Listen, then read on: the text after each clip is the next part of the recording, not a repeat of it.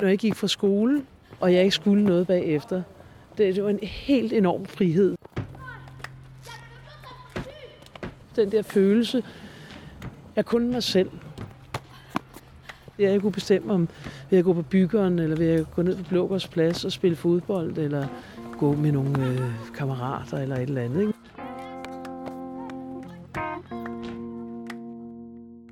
Ja, jeg hedder Anne, og jeg er født herinde i Sorte Firkant.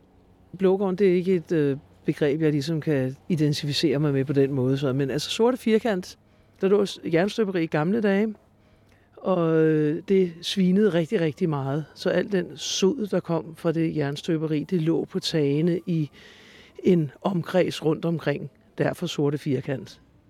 Så flyttede vi til USA, og så kom vi tilbage efter nogle år.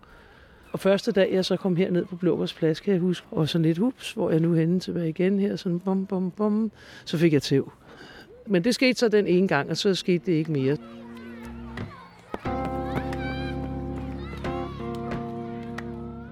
Området lige her ved Blågården, det så helt anderledes ud dengang.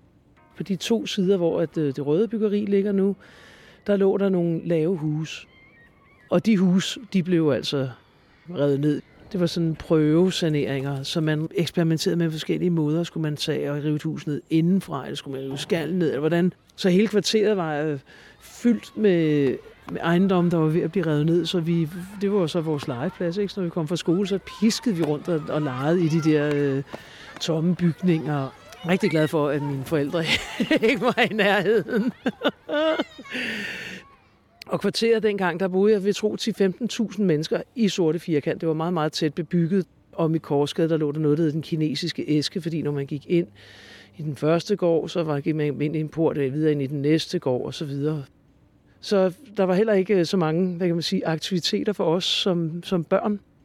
En af de steder, som var et fristed, det var en parkeringsplads, som blev øh, besat overnight og åbnet som byggelejeplads, som en reaktion på, at der ikke var nogen steder for børn.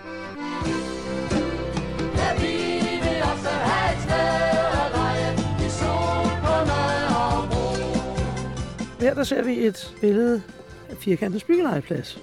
Det er mig, der sidder der med gitaren.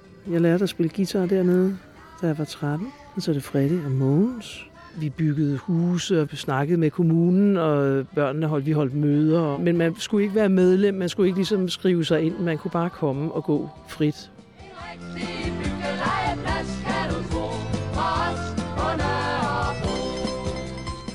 Når byggeren den lukkede om eftermiddagen, så var der ikke rigtig nogen steder at gå hen. Så måtte vi jo så selv befri et område og, øh, og indtage det. Og så besatte vi en hjørnebutik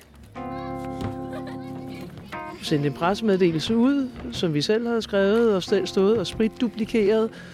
Og så havde vi lavet et skilt, hvor der stod børnenes befriede butik. Der var ret stor bevågenhed fra medierne om det her, hvad i alverden var det børnenes befriede butik. Og vi havde egentlig ikke, der var ikke sådan nogen planer om, hvad skulle vi lave, når vi var der og sådan noget. Så vi rykkede bare ind og sad og så blev der spillet spil og musik. Og vi synes bare, det var sindssygt sjovt at have sådan et sted. Ej, det er vores sted. Og det var for ligesom at råbe politikerne op og sige, hallo, vi vil bare gerne have et sted, hvor vi også kan få lov til at lege. Altså, der skete det, at øh, firkantens byggelegeplads skulle fjernes, og det blev folk helt ekstremt vrede over, fordi der var som sagt enormt få pladser. Så hele kvarteret var nærmest ved en krigszone på det tidspunkt. Der blev lavet barrikader, og, og så blev pladsen bulldozet, også selvom der sad folk på oven på husene, og nogen havde linket sig til nogle ting, og så det var, helt, det var meget, meget voldsomt. Så næste morgen, der stod der så en byggelejplads igen. Men øh, så rykkede politiet bare ud med endnu hårdere midler og slog endnu hårdere ned, og så lykkedes det dem jo så at få, få fjernet byggelejpladsen.